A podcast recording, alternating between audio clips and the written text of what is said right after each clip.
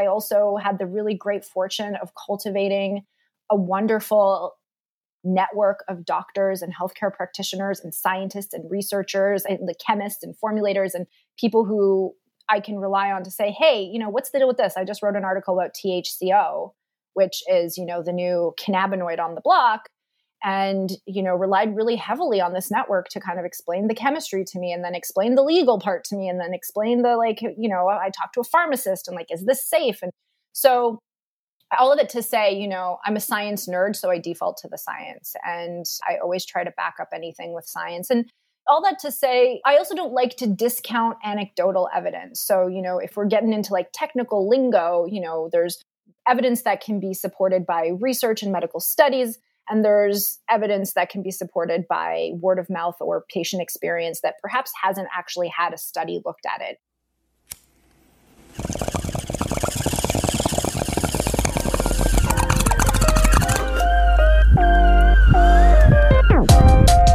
You're listening to To Be Blunt, the podcast for cannabis marketers where your host Shayda Torabi and her guests are trailblazing the path to marketing, educating, and professionalizing cannabis. Light one up and listen up. Here's your host, Shayda Torabi.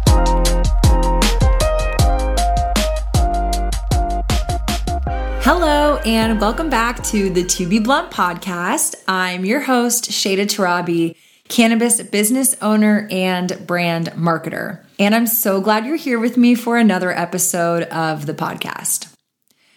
Quick note and heads up that I'm working really hard to try to establish the best quality sound and audio for this podcast. And it seems between the technology applications like Zoom and Zencastr to the integration themselves with the microphone Sometimes buttons don't get clicked or things just simply don't work out as planned. If you feel me, right? I share this because I'm pretty sure my audio on this episode is a little bit wonky. Not on Lauren's end, just on my end. But I'm also sharing that I was doing a recording earlier this week and I had to reschedule because I'm pretty sure I was having technical difficulties and the sound wasn't picking up or recording my guest's audio at all super embarrassing. And luckily, he was really understanding and we were able to get it rescheduled. But I'm just sharing this as an expression of being human. Hopefully, you can relate to having things not going 100% of the time, all the time. And the moral is that it is okay. And a reminder that the show must go on. So, with that said, I'm so happy to present today's episode to you. My guest if I can say this, which I can, is a true badass. I just had such a genuinely good time getting to talk to her and hear her story, as well as what role she plays in the industry, and hope that, like all my episodes, you will find at least one takeaway. I think that's like always my key is like, is there one takeaway that you can glean from these episodes? So, her name is Lauren Wilson. She is a best selling author and a freelance writer. She has three CBD books under her belt, and she's passionate about shifting the social landscape and moving the industry forward through consumer education. She's a well rounded nerd and she likes to lead with science, but she also believes cannabis can be a tool in a more holistic toolkit for health and wellness. Her latest books are done in partnership with Merry Jane and are part of the CBD Solution series and can be found wherever books are sold. So, for sure, definitely encourage you to go dig up some of Lauren's books, some of her articles, read them, absorb them. Obviously, we are team absorb education over here. So, today we ended up talking about the role that written words actually have in educating the industry from consumers to people like you and I we learn by absorbing content. And so I asked Lauren, how does she fact check?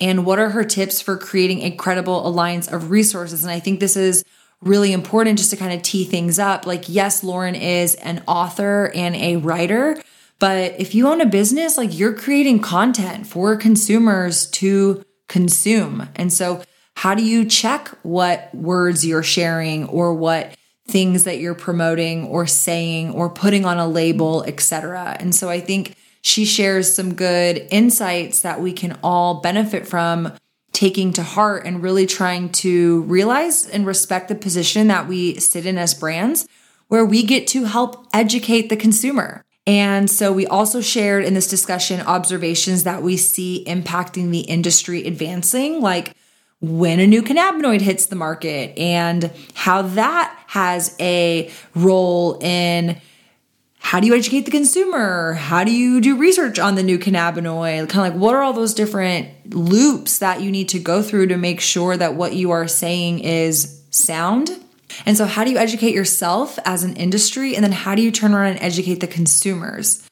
And as we'll find through Lauren's story, you know, sometimes it's with the help of scientific research and sometimes it is more anecdotal.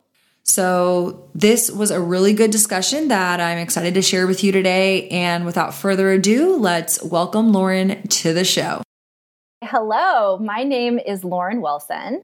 I am an author, I am a freelance writer, and I am a well rounded cannabis nerd. And I came to cannabis really through food. I worked for many years as a professional cook. I went to chef school, I taught cooking classes, and I wrote a couple of non cannabis related cookbooks and was endeavoring to write my third cookbook. This was probably back in about 2016. And realized that the embers of the fire of where I see the cannabis industry going had started to burn, you know, and I thought, there is time and space in the public consciousness for a cannabis cookbook. You know, there are many cannabis cookbooks out there now, but back in 2016, there were a handful of like good, decent, well informed cannabis cookbooks. So I thought, okay, I'm going to try my hand at that.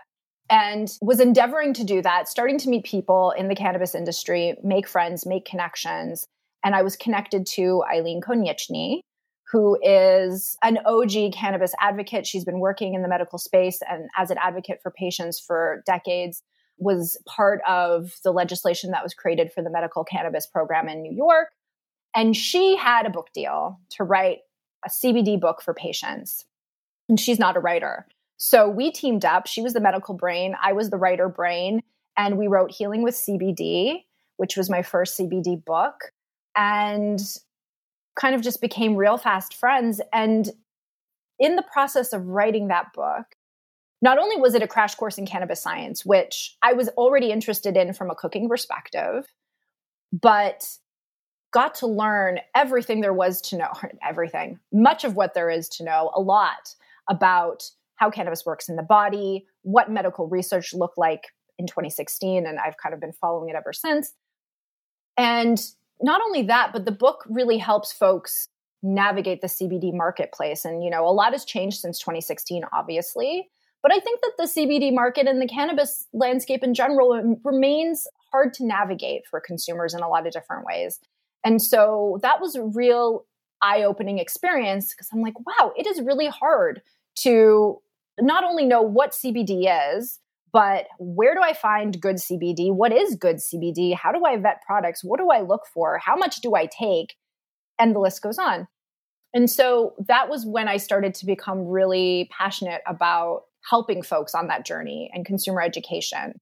And one thing led to another, and I was able to write another two cannabis uh, CBD specific books with Merry Jane and Chronicle Books, part of the CBD Solution series.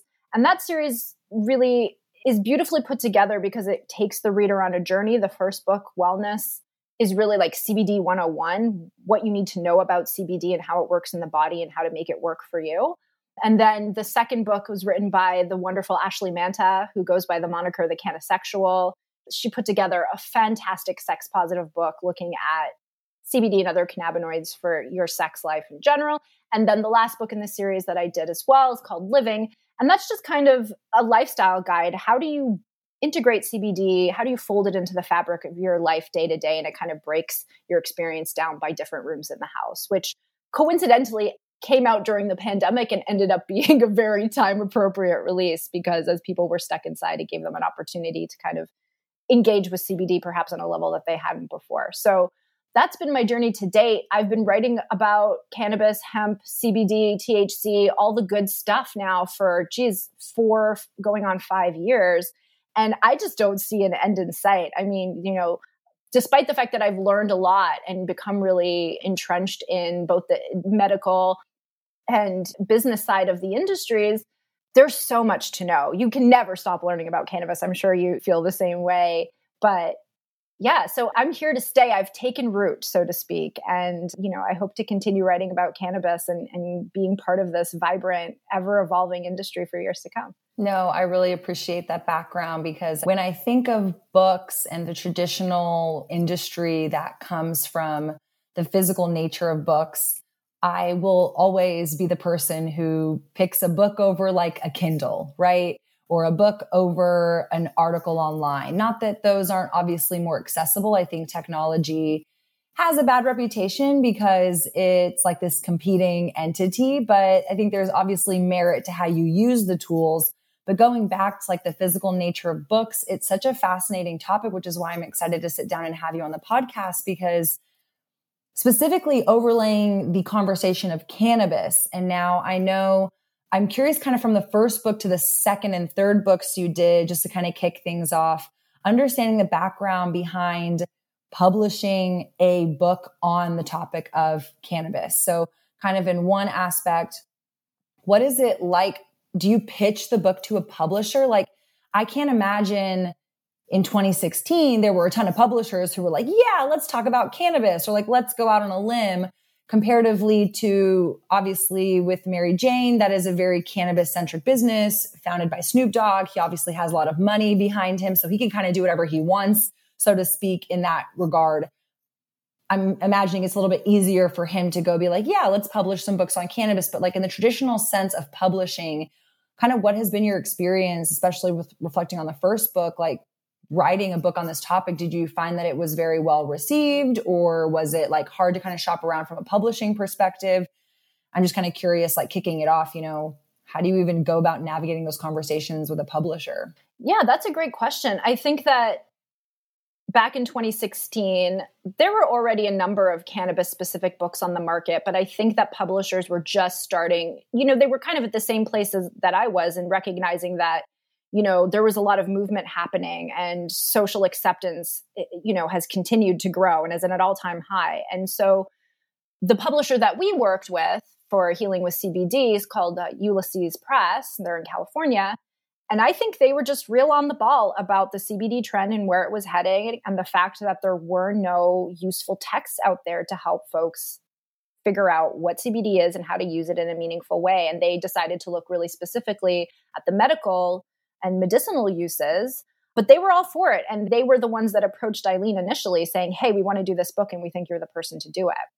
So, that being said, I think that publishers are kind of like music labels and that each has their own kind of flavor. And I think that some, like Chronicle, who I worked with Merry Jane to do the CBD solution books with, they've been publishing cannabis books for a long while and they've done, you know, high times books and they've done like beautiful photography books on cannabis. So I think that they, you know, were already, this is part of their brand and they're open to that. Whereas other publishers, you know, are probably going to be like, no, cannabis isn't for us. So in that sense, you know, I think especially now, you can certainly find publishers that are open to cannabis titles. There are some publishing houses that are devoted only to cannabis titles. So, yeah, it's definitely opened up. But generally speaking, what the process looks like for an author, and it's interesting because even myself now as an author, you know, I've done five books. They've all been traditionally published, which means I worked with a publishing house I wrote the book, they designed the book, they deal with the marketing and the distribution, and they take care of all of that. But at the same time, self publishing is a very real and viable option for authors. And in fact, you know, without getting into a deep conversation about the merits of, you know, traditional versus self publishing, if you have a burning desire to write a book about cannabis, you could go the traditional route, but you could also just self publish. So I think that there are more options for people who are looking to write books than ever before. And yeah, you can make it happen. No, I'm glad you said that because I think it's just such an interesting day and age where when we were kind of pre discussing before we hit record, you know, we resonated on the topic of education. And it's not something that I think both of us take very lightly, but with the lens on how education sometimes is the vessel for misinformation, it gets to be a really murky, interesting kind of dialogue, right? Where now you have the internet anybody can publish anything. You now have maybe you know self-publishing where anybody can publish anything. So it's just a very i'm always going to take the stance of you know these are options that exist out there and obviously put the ownership on the end person to make sure that they're doing their due diligence when they are putting content out there into the world but on the topic of self-publishing it's interesting just for like fodder interesting tidbit. I did see that amazon allegedly kind of makes it pretty easy for you to go self-publish. You can kind of write your draft up and whatever and like push it through Amazon self-publishing platform. And then essentially like they'll print your book on demand depending on if that's like a feature that you want. So it was just really fascinating to me kind of trying to kind of like break down again kind of from an education perspective thinking of how do we get content out to the consumer? How do we get content out to the end user who's going to be absorbing this information to ultimately make them a smarter consumer, a smarter cannabis buyer and in my world a, a cannabis advocate like i need more people to read your books to read these books so that they can understand how cannabis not only works in their bodies but potentially be the advocate to how cannabis could work in someone else's bodies so to kind of transition the conversation a little bit i mean you were talking about the first book and how it was more medically focused you obviously had someone who was like co-writing it with you who had a medical background and so, more from just your experience and expertise around, I guess, like brushing up against what is anecdotal versus what is like truth versus what is misinformation. And how does that really play out when you are trying to write something, whether it's an article for, you know, some blog or some website or something that's going to be like physically published? Because I see and observe a lot of cannabis information in good spirits is like, hey, I heard this information and I'm going to, you know, write it in my own language or my own, you know, speech and kind of republish it or put it out there or blast it out in an email. And which is great, but then that information sometimes gets legs of its own. And then you end up playing telephone and then people are saying things that are maybe not factually true. So kind of, I'm curious from your, you know, experience doing it, what is that process like to like accumulate all this information, go through it and then ultimately like hit publish, whether it's putting it in a book or putting it online in an article? Like, how do you qualify what information is that you're absorbing out in the world to ultimately present to someone to consume? That's a great question. The shorter answer is is that PubMed, which is a repository for medical and scientific research, has become my best friend. If in doubt, I default to the science. So if I hear something from someone and I question it, I go and see if the science can back it up. And granted, there has been, if you go into PubMed, it's a database that you can search. And if you go into PubMed and just put in cannabis, you are going to get tens of thousands of results. There have been a lot of scientific studies done in and around cannabis. But if you look at the bigger context of how medical research is normally done, and the amount of information, the amount of verifying and validating and checking and reconfirming that goes on when we're putting together a C or a collection of medical research, cannabis is still pretty new and young, right? I mean, we only discovered the endocannabinoid system about 30 years ago. So we're still kind of in the new and the new young age of cannabis science. So there's still a lot to learn, but I always, you know, I default to the science. I go and see what's out there, what can be validated. I also have had the really great fortune of cultivating a wonderful network of doctors and healthcare practitioners and scientists and researchers and for and the chemists and formulators and people who I can rely on to say, hey, you know, what's the deal with this? I just wrote an article about THCO, which is, you know, the new cannabinoid on the block and you know relied really heavily on this network to kind of explain the chemistry to me and then explain the legal part to me and then explain the like i talked to a pharmacist and like is this safe? And all of it to say i'm a science nerd so i default to the science and i always try to back up anything with science. And all that to say i also don't like to discount anecdotal evidence. So if we're getting into like technical lingo there's evidence that can be supported by research and medical studies and there's evidence that can be supported by word of mouth or patient experience that perhaps hasn't actually had a study looked at it. And so I talk to clinicians who have been treating patients for years and utilizing cannabis as part of their toolkit for years. And they can see observable trends over years and say, like, okay, there's no study done on using cannabis for XYZ, but I've used it in patients over the years enough to know that it has some efficacy in this way and that. So anecdotal evidence is in that murky territory because I think it can be supported by a wealth of experience that kind of makes it valid.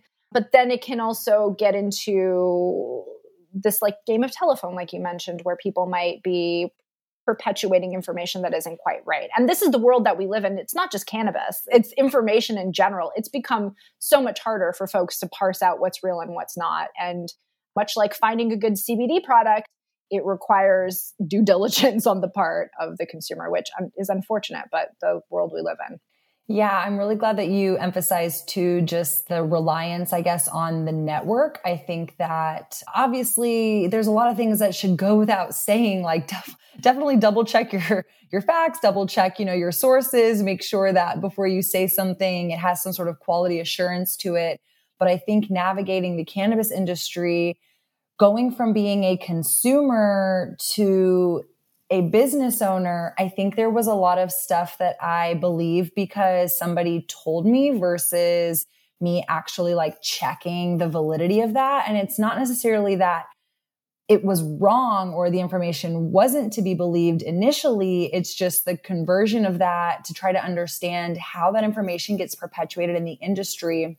For example, when we launched our CBD brand in 2018, there wasn't a ton of research on isolates that was really public facing from a consumer perspective. And when you would walk into dispensaries in legal states, obviously the conversation was very skewed towards it's marijuana or nothing. Like it's the whole plant or nothing. Like there was no, ooh, here's THCO or here's CBG. And so when we launched as a CBD brand, we kind of took the route of CBD isolate initially and I remember reflecting kind of in the community here in Texas, at least, if not nationally, like the sentiment was like, oh, well, isolates aren't good, like only full spectrum and like only the entourage effect. And I remember kind of thinking, like, what? And then you could kind of extrapolate it out. There were people who were very clearly telling consumers full spectrum would make you essentially not fail a drug test. They were giving consumers, they were giving customers this assurance like, oh, full spectrum is not going to make you fail a drug test. Like you're fine, which was a big question in Texas that we were navigating because we had this stigma that we were trying to fight against. And so my sister, who's my co-founder, her background, she is a former University of Texas collegiate athlete. And so she grew up not wanting to touch cannabis because she couldn't fail a drug test. If she failed a drug test, she'd lose her scholarship, she'd lose her placement on the team, et cetera, whatever. And so we just delicately started observing this conversation that was happening around like why people were believing full spectrum would not, with trace amounts of THC, make you fail a drug test and how that information was getting passed along. And so I was just witnessing it in real time of, well, where are people pointing to that information? Like, where's that information coming from? And realizing like no one had actually like documented or like said it. And maybe if you would dig through PubMed or just, you know, maybe some of these, I don't want to say older time, but more historically backed, you know, cannabis, whatever books, etc., like curriculum, maybe they would understand and start to unpack, you know, the endocannabinoid system and how cannabinoids work. But all that to say, it was just really fascinating because we were really confronted with, wow, people are just saying things to sell, which is the emphasis, sell to the consumer, and they don't give a shit, pardon my French, what they're going to have as a casualty at the, you know, cause of losing that sale to the consumer. So I see what you do as so integral because it's helping not only empower the consumer with factual information, but ultimately it's helping teach an industry which we're very new. Professionally, we're very immature. And so where we get our information too is kind of this collective oh, we're like fact checking with each other. And so going back to what you said about a network, I think that that has been the most important component for me. I'm not an author, but I do create a lot of content and try to reference a lot of stuff that's happening in the industry. And obviously through this podcast, just try to build some sort of gut check of like, okay, well, if I have this thought or opinion and these two other people in my group have the same thought or opinion, like maybe there's some validity and it gives us some, you know, direction and legs to run on. So it just was very interesting as we were kind of navigating that. I don't know if you have anything that you want to add or kind of share from your perspective of what it's been like kind of being a mouthpiece for I'm going to say it, truth and how that has kind of, you know, in my opinion, probably helped the industry, but also kind of maybe how you've seen when everybody has a microphone, how it hurts the industry. Yes. I love that segue when everyone has a microphone because my mind immediately jumped to Clubhouse. And, you know, there yes. are lots and lots of cannabis conversations going on on Clubhouse in and amongst industry. And I spent a good chunk of time on Clubhouse, you know, during the early days of the pandemic. And it was great for networking and meeting folks and learning and connecting. But I think coming away from that experience, one of my major takeaways was the fact that when I was on Clubhouse, I was either in kind of industry bubbles or science medical bubbles. And I was like, we need to bring these guys together. We need to bring these bubbles together because I think that there can be a lot of fruitful growth for the all the reasons you just talked about if we had more integration of those two groups coming together. And it happens in a lot of company settings. A lot of companies hire scientists and work with them you know to formulate and develop and whatever else. But i think on a whole yeah there needs to be a little bit more crosstalk. And i really hope that i can help to play that role because I love science and I'm a huge nerd and I can sit there and read research papers all day. But hey, guess what? That's not for everyone, right? And for, uh, you know, cannabis science can get quite dense. And for the average consumer who's living their lives and, and wants help in, you know, living their best life utilizing cannabis, it's a fine line when you're a writer before eyes start to glaze over. So I think that, you know, one of the things that I really try to do as a writer in the space is to take complex science, make it easy to digest and applicable and valuable for folks. And, you know, I think that that is going to be a major driver of value for brands and developing consumer customer relationships and, you know, long-term valuable customer relationships going forward. So, yeah, no, absolutely couldn't agree more. I think it's sometimes like to our detriment, you know, we can't or we don't have the passion or just like the time or the attention to dig through all the research to support why we may, you know, believe or want to share a particular thought or opinion. But again, I think when we are in an industry that is spanning so many different other industries, medical, you know, even supplemental, just even, you know, from a recreational drug perspective, like there are certain repercussions and aspects and considerations that need to be considered when you are marketing and branding these products and how you communicate those products. And I love that everybody is so education focused, but I still dance around, you know, the belief that like there is bad information that is out there. And so it's like, how do you, make sure that you, and this is like always who I try to talk to, right? You know, like the listener, like make sure you are, you know, taking care of your house. Make sure that you have a good lineup of people in your network who you feel like you can ask questions, whether they're industry or medical or marketing or whatever the case may be, because you do need to have some sort of like quality assurance, just like you would with a product that's going on the shelf like how you communicate that product. And then because you mentioned it, I'm very fascinated um, from kind of your perspective on, you know, the topic of minor cannabinoids, right? And so that's even an area that like when I'm communicating to customers, I have to have the conversation, you know, it's not that THCO is a new cannabinoid, like it's existed in the cannabis plant infinitely, but now we as an industry have figured out how to productize it is really the conversation, right? And so once you productize it again, that product then gets turned into a product. It sits on a shelf somewhere. Someone then tries to sell it.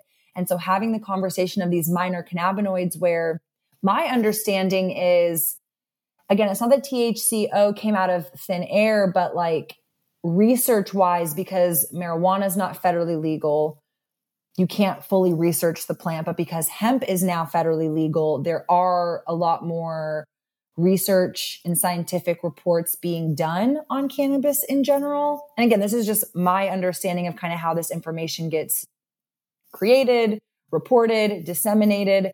And so I just find, you know, maybe there's scientific, this is what THCO stands for scientifically this is the receptor that it plays on.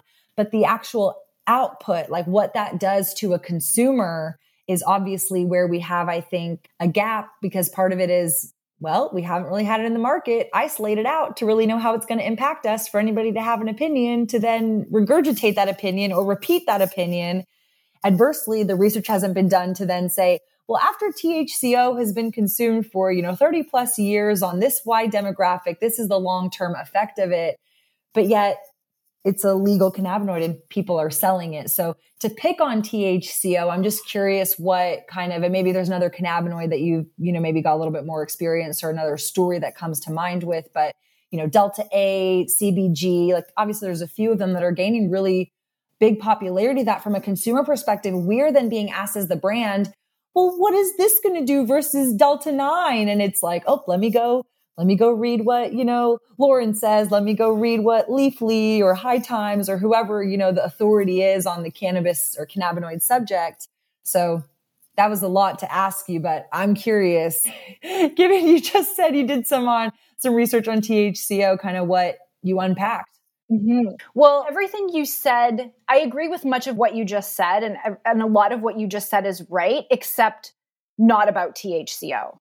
Because what THCO is, is an alteration of either delta 8 or delta 9 THC. THCO does not exist in the plant. It is a completely semi synthetic mm. compound. It's not even a I yeah. love this. This podcast point. I love learning right. many things. So, I mean, we can talk about THCO as much as you want, but the thing about THCO and and the way I've kind of been because I've been thinking about this a lot recently. THCO is akin to delta 8 so, delta 8 is a cannabinoid that naturally exists in the plant, but in very, very, very small quantities. So small that, you know, it would cost literally hundreds of millions of dollars of biomass to create one kilogram of naturally extracted delta 8. But Delta 8 is everywhere, right? I mean, people are consuming Delta 8, they're loving it, it's available, and it's most popular in states that don't have state legal Delta 9. So, through trial and error and testing and laboratory experimentation, people figured out how to make CBD into Delta 8. So, and this is where a lot of the controversy in and around the legality of Delta 8, and there's a lot of conversations being had in cannabis versus hemp industries as to where Delta 8 fits, in the picture and how it should be dealt with from a legal and regulatory standpoint. But Delta 8 is technically a, a semi synthetic compound that's made from hemp derived CBD. And that's why, if it comes from hemp CBD, and the law gets really specific about, you know, hemp CBD versus cannabis CBD, same compound, very similar plants, but you know, we have these very specific delineations as to what cannabis is in the law versus what hemp is in the law. And so if you take hemp derived CBD you alter it into delta 8 the argument can be made and the hemp industry is making the argument that it is a lawful substance and, and you know there's lots of different legal arguments for why that's true. So thco doesn't exist at all in the plant but it can be made from either delta 8 or delta 9 so it is an isomer of thc so it's a different form of thc that can be made from either delta 8 which was then made from cbd so CBD can be made into delta 8, which can be made into THCO, or delta 9 can be made into THCO. So THCO is an interesting one because I I I I'm at a point where I don't think we know enough about it. Products are out there, they're available, but there is literally zero research on THCO. It was looked at under a scientific lens back in the 40s in dogs as a military weapon potentially. So like we really we don't really know anything at all about this compound.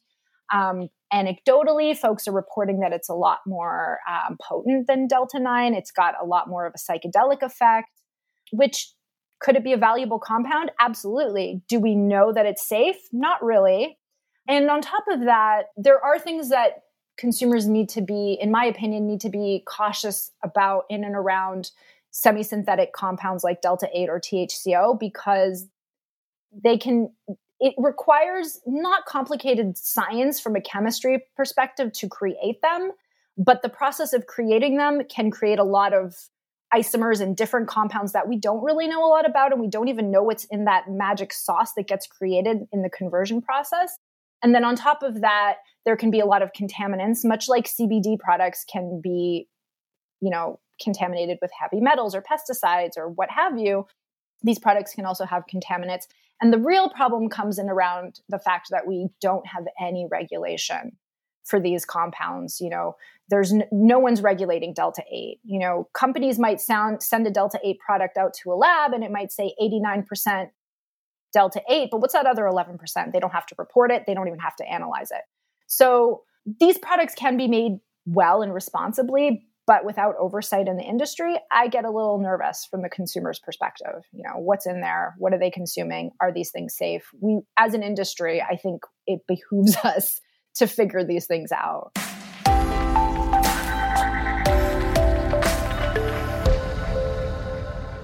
Hello, just want to take a quick moment to thank my sponsor and full disclosure, my company, Restart CBD.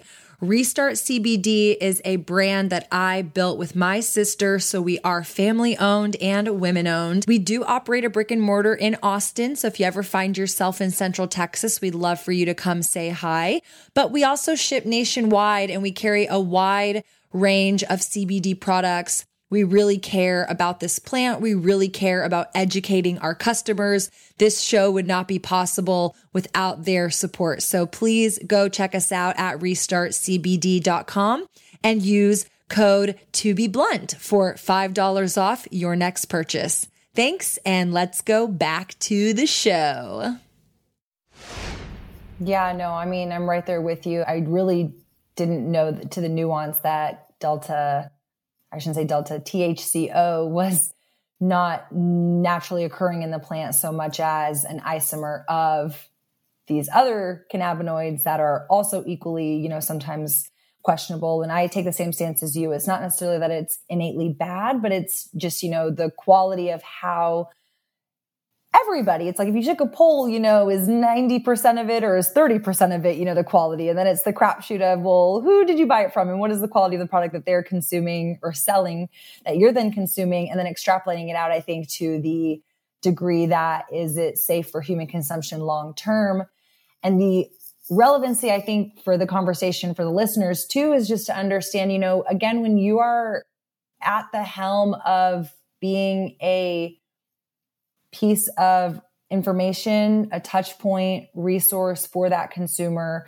I'm not going to ever tell someone like, don't sell that product. I think that the industry is unfortunately far beyond that. We are driven by the consumer. So I always take the stance, you know, my job is to bring the highest quality of these products to the consumers backed by the best information and education that I can put together based on, again, all these other things that we've kind of highlighted. You know, I'm doing the due diligence to make sure that I understand it is what I'm putting on my shelf. I'm doing the due diligence to make sure that what is in that product is the highest quality, the highest efficacy of that version of that cannabinoid, consumption method, whatever the case may be. It kind of like to me relates a little bit to the whole topic too. Like smoking in theory is really bad for you, you know, but like smoking cannabis is arguably a much better alternative than smoking tobacco or nicotine. So it's like, I'm not here to say smoking is bad. I'm just saying, you know, pick your poison, right?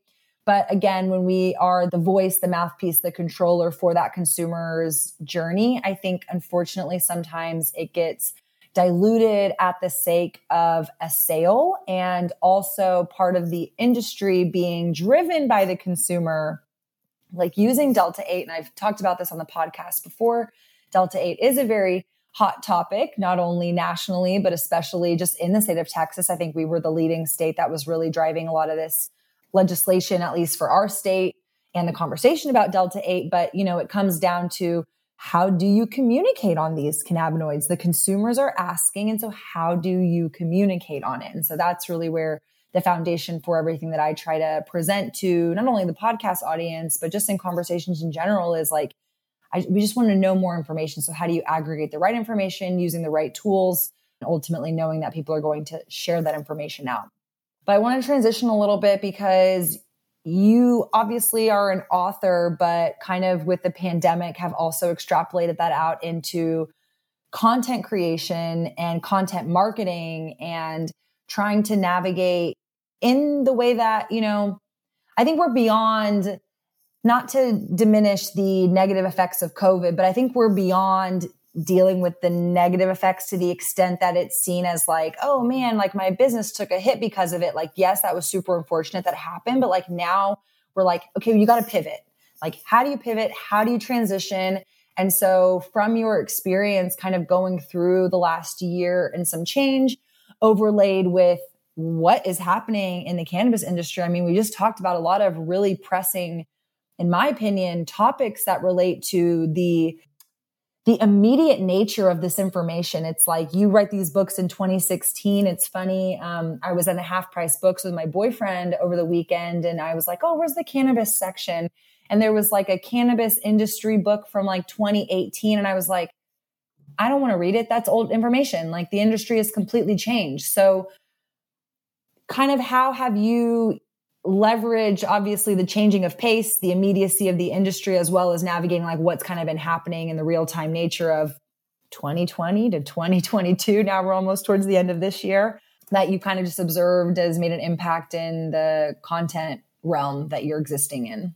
Yeah, that's a great question. So, we touched earlier when we were talking before we started recording about, you know, consumer education and I've kind of taken a journey over the last, you know, geez, I guess it's almost six years now since I started, you know, dabbling in, in cannabis writing. But I think that tying together what we've talked about previously and looking at kind of what I see, the needs I see now and where I see things going in the future, I think that, you know, granted, and I really want to hear what your good marketing brain has to say about this too. But I want to acknowledge my biases as an author and also as a longtime educator. You know, I taught cooking classes for many years and now I'm writing a cannabis education, but in my heart, I feel like an educator. So acknowledging those biases and putting them, you know, to the side for the moment, I really do think that consumer education is going to play a big role in the industry going forward. And I kind of think about, I mean, consumer education can happen from a lot of different touch points from a business perspective but I guess I see it happening predominantly through content marketing, even social media marketing. And so this is the kind of the intellectual journey that I've been on over the last year because I kind of came into the business side of cannabis really when the pandemic started. And that's actually kind of that's how I found to be blunt to begin with, honestly. It was 2020 winter, height of the pandemic, and I'm starting to dip my toe into content marketing for cannabis business. And I found to be blunt. And I have to say thank you because this podcast has been so educational, such a good piece of support through my journey. And I'll just also take a little sidebar to gush for a second and say that, you know, I've been so impressed by you. I think that you are, you, you have such an intelligent and a cogent voice and not only that, but you're a woman and you're an entrepreneur and you have a personal relationship to the plants. I mean, I know that your listeners have heard your story. I've heard your story. I find both your story and you to be really inspiring. And I think that voices like yours are so important to the evolution of this industry. If we want to build an industry that we are proud of and that we believe in, we need voices like yours. So thank you for you. Thank you for this podcast. And just to go back to the consumer education piece, and this industry is going to continue to grow no matter what. The industry is going to keep growing. I think that you know, CBD and the Farm Bill kind of threw fuel on a fire that was already starting to grow. I do think that federal legalization is on the horizon in some shape or form. And states are going to continue to legalize for adult use. I mean, we already have the majority of states with medical. I know Texas is a tough one, but but you know I, I think that the, you know I live in New York and that was a huge domino to fall on the adult use front. So I think these trends are only going to continue to happen. So the industry is going to continue to grow. But brand longevity, I think, is going to come from brand loyalty, like many other industries and many other markets. And so, you know, I think the cannabis industry can look around at juggernauts like the Amazons and the Googles and the Apples of the world. These are the top three, definitely in the top 10 brands that have the highest consumer loyalty. And why is that? And I think part of it is because they can dependably, like consumers can rely upon them to do what they're meant to do and make their lives easier. And that's a simplistic boiling down of these brands, but I think that those are two really important points to consider. And that's where the education piece comes in for the cannabis industry because I come to the business side of things, so I started working in the in the content marketing space, but I came to it initially as like Lauren Wilson the human cannabis consumer and then as an author. And I've had a consumer perspective and I've come into the biz, the business side from a, the consumer side. And when I wrote Healing with CBD, I can't tell you how many folks have come to me after that book came out over the last several years and have said to me, Hey, I tried CBD, but it didn't do anything. And that hurts my heart a little bit because people think it's just a fad. They think it's a gimmick. They think CBD doesn't work. And every single one of those people, in my mind, I've thought this is a failure for a moment, like an opportunity for education.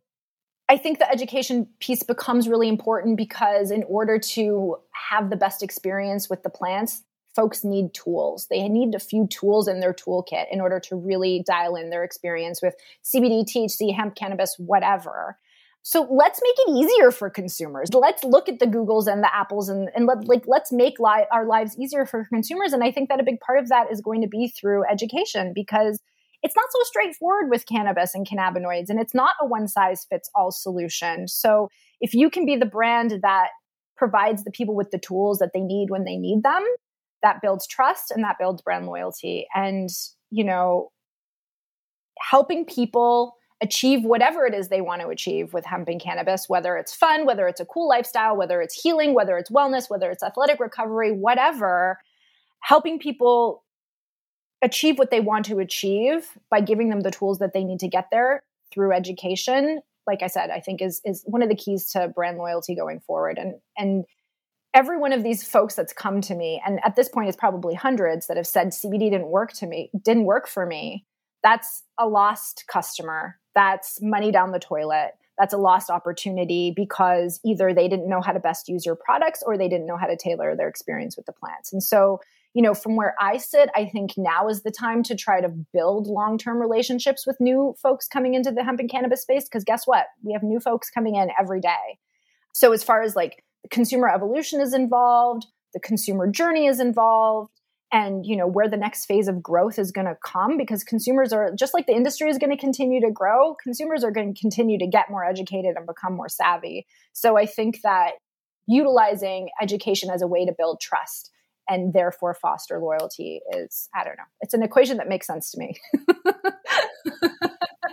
I just want to like retweet everything you just said. I couldn't agree more. It's such a it seems like obviously it's like yeah like radical but at the same time it's so simple and unfortunately is being poorly executed. And it's a hard one to you know kind of digest in some cases because I do feel like we're fighting the rapid pace of the market evolving and shifting. It feels like there's a new cannabinoid being productized every couple weeks, it feels like. Then you have, I mean, the amount of people obviously who, like you just shared too, who have had bad experiences. There are the people like you and I, which sidebar also, I really appreciate the acknowledgement and the recognition because I do genuinely and truly love what I do. And I don't think I'm any more equipped or special than the next guy or gal who is having these conversations. Um, I just feel very privileged to get to sit here with a microphone and make connections with badass women like yourselves who are, you know, helping to lean in and take part of the confusion away, right? It's like, I don't imagine that we're going to completely eradicate and change and make sense of everything in one day, one week, one year but it's like, how do we collectively together start to make sense? And so, kind of from what you shared, my takeaway and reflecting on what I shared earlier too, a little bit. If we're all saying the wrong information, that doesn't help the industry. That doesn't help the next person who wants to get in. And I never again want to be someone who's like, the industry is full, like no room for you, because like that's not true. There's a lot of room for people to succeed. And obviously using Amazon and Apple and blah, blah, blah as an example too, like there's different degrees. And I wouldn't even call it success. There's just different degrees to existence. Some people really care about being a multi-state operator. Some people really care, man, I met this guy. Maybe he's listening. Chip, he's an accountant. He came to one of the conferences I was at and came up and spoke to me after. And he's like, I'm an accountant. I love accounting. How can I help? I was like, great. We need really good accountants to understand cannabis and be in the industry. And so it's not to say everybody who's out there is like, oh, how do I make money with pot, you know, or with cannabis or whatever it is. But trying to get people to understand like we don't really know what the end point is. And I think that's a really um, real thing that I talk about on the podcast. A lot of times, sometimes people don't like that confrontation that I share because it's like we don't really know what's going to happen with federal legalization. And it's, you know, just something to prepare yourself for as the industry does open up. But so being able to be a component of that conversation to help the industry better digest, the consumers better digest, like it only helps us at the end of the day. And you said it, you know, specifically when it comes to the consumers, and I reflect on this with my brand, I have said it and I'll say it a million times. I am a consumer before I'm a business owner. I love this plant. I want this plant to be accessible and, you know, open for me to have access to, not necessarily like freely, but like legally. You know, be cool if Texas was like, you can grow, you know, cannabis in your backyard. Like I would love to grow at home and things like that. But I look at you know, being really realistic. And when you look at how other industries are built and developed, looking at how other industries have found success and how they've also had to deal with trials and tribulations and challenges. Like we're not going to have an easy peasy runway in cannabis. Like we're just not, no other industry does, but cannabis extra especially. And so it's just like, how do you kind of buckle up and realize like, hmm, how can I contribute to this conversation? Also acknowledging that like, I do believe information is changing. Like we're learning new things all the time. I mean, a topic that gets brought up a lot for us at our retail storefront is I'm a woman who's pregnant or I'm breastfeeding. What is the safety assurance of consuming cannabis going to be on my child? And I'm like, I don't even know if a doctor can confidently tell you what the outcome could be of cannabis consumption with your child. Hell, to even throw, you know, a switch on that, I think what, and I have no children of my own, so I am not a mother speaking on behalf of mothers or medical professionals or anybody in that regard. But like didn't they just come out and say that you can now have like a glass of wine during your pregnancy, like a day? Whereas like years prior, it was like, no, don't touch alcohol. It's going to harm the baby. And so it's just like, unfortunately, part of our industry is acknowledging that like what we believe today could also not be true tomorrow. And kind of on that subject too, I love to be a little, you know, a little, uh, controversial, but I did see an article stir the pot. I, I you wrote an article on um cannabinoid hyper MSS. Yes. And mm-hmm. I've had Alice Moon on the podcast. She has been very vocal about it. And again, I'm not someone who's like, because I know she's gotten a lot of controversy and like kind of like threats kind of against her for saying it, but it's a really interesting thought to use that and only bringing you in because I know that you wrote an article about it recently, but like to extrapolate the concept, we keep promoting cannabis as this like end all be all, but like maybe there are some negative side effects and maybe there are some repercussions that again is like a very unpopular opinion. And I'm not like trying to like throw cannabis under the bus, but just like with all good things and excess and to kind of further extrapolate it. I had a friend not too long ago. We were smoking, we were hitting the bong and you know, like I'm sure you guys can relate. I'm sure you can relate, Lauren. It's like, you know, you hit it, whether it's a bong, a joint, whatever. And then you think, you know, I'm probably good, but I'm gonna hit it again.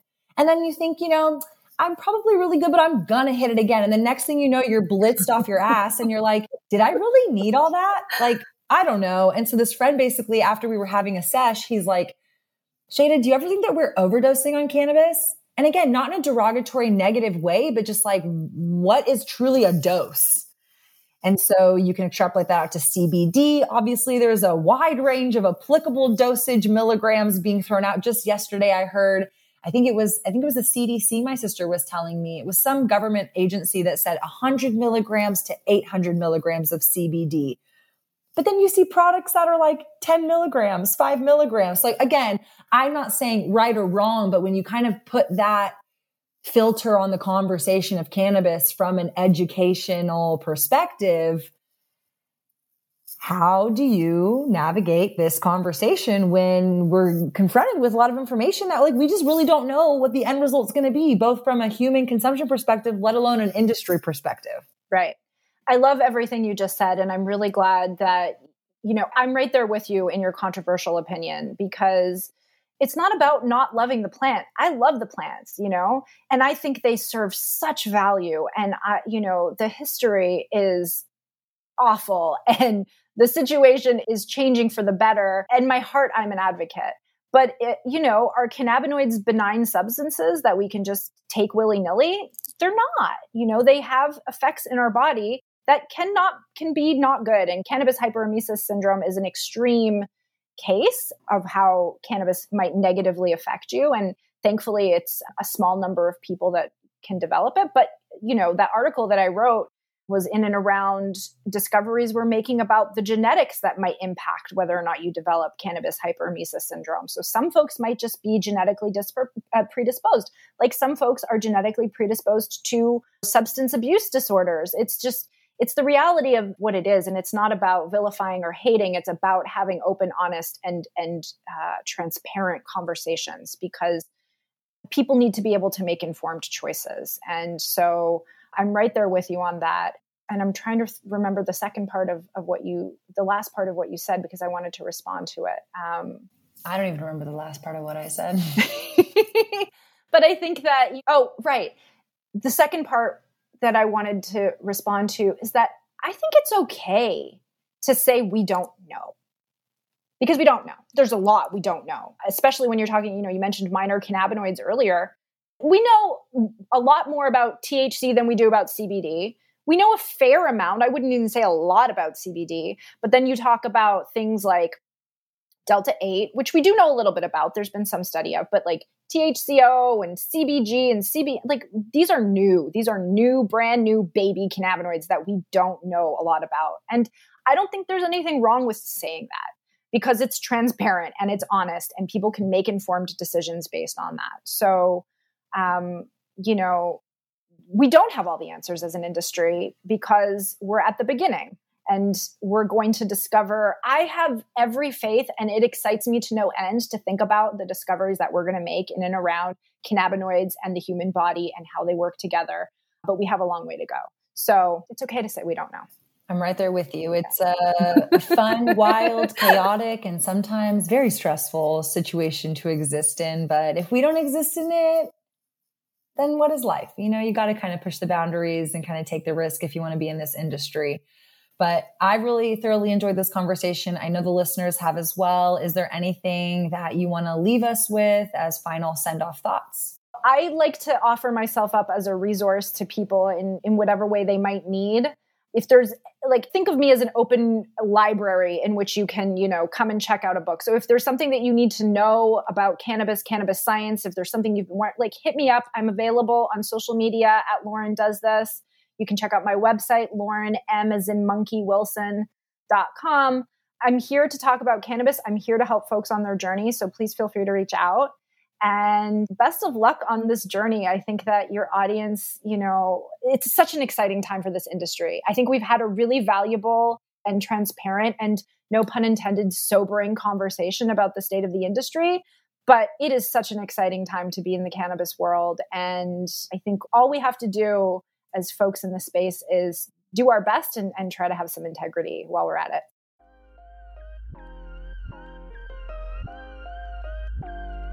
Amazing insight from Lauren. I really appreciated her approach to how she formulates her point of view. And, like, yes, we should absolutely be looking at the science like, what are these cannabinoids and what research has been done on their long term effects but not only on our bodies, but in treating and easing certain diseases and ailments. But on top of that, who is in your community or network that can help you validate? So, really think right now the food for thought, the takeaway is figuring out who do you turn to for that gut check?